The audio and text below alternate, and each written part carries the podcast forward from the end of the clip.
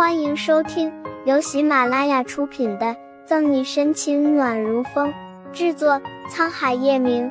欢迎订阅收听。第四百四十五章，活该这么多天小溪不理你。叶晨玉看了眼叶老太太，把沈西说的一点尊严都没有。一个响亮的巴掌声突兀的响起，沈西给了叶晨玉重重的一耳光。他怎么可以说的越来越难听？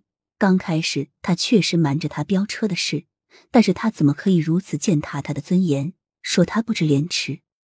两人都被这声重重的耳光声愣住。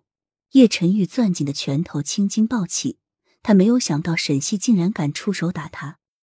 沈西也愣住了，怔怔的看了眼叶晨玉被他打了一耳光泛红的脸，回过神，嘴唇动了动，欲说什么，但还是止住了。蓦然转身上楼，叶老太太也忍不住轻喝：“陈玉，你先冷静一下，好好想想，你都说了什么糊涂话。”然后看了眼呆站在顾春寒门前的沈西，叶老太太上前拍了拍沈西：“小西，你也累了，别把陈玉的话太放在心上，他也是担心你才气糊涂了。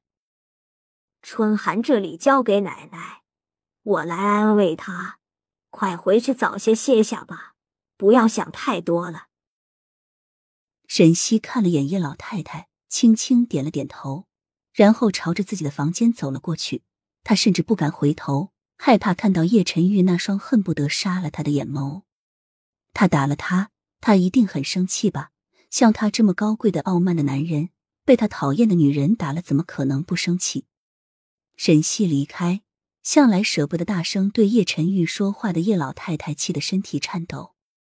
糊涂，活该这么多天小溪不理你。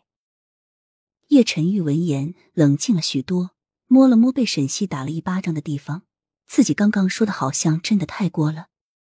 想到自己刚才说的那些话，叶晨玉心里有些后悔，在原地犹豫了会儿，才回到卧室。一日天才蒙蒙亮。一夜没睡的沈西盯着黑眼圈，拿上车钥匙便去车库开车。车库里，叶晨玉的迈巴赫已经不在。沈西握了握还在发麻的手心，拉开车门。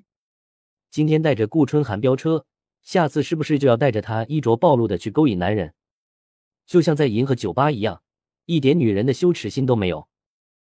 昨天晚上叶晨玉的话萦绕在耳边，犹如一把尖锐的刀剜着沈西的心。血淋淋的。没有多久，在天完全亮的时候，沈西到了宋母的墓地。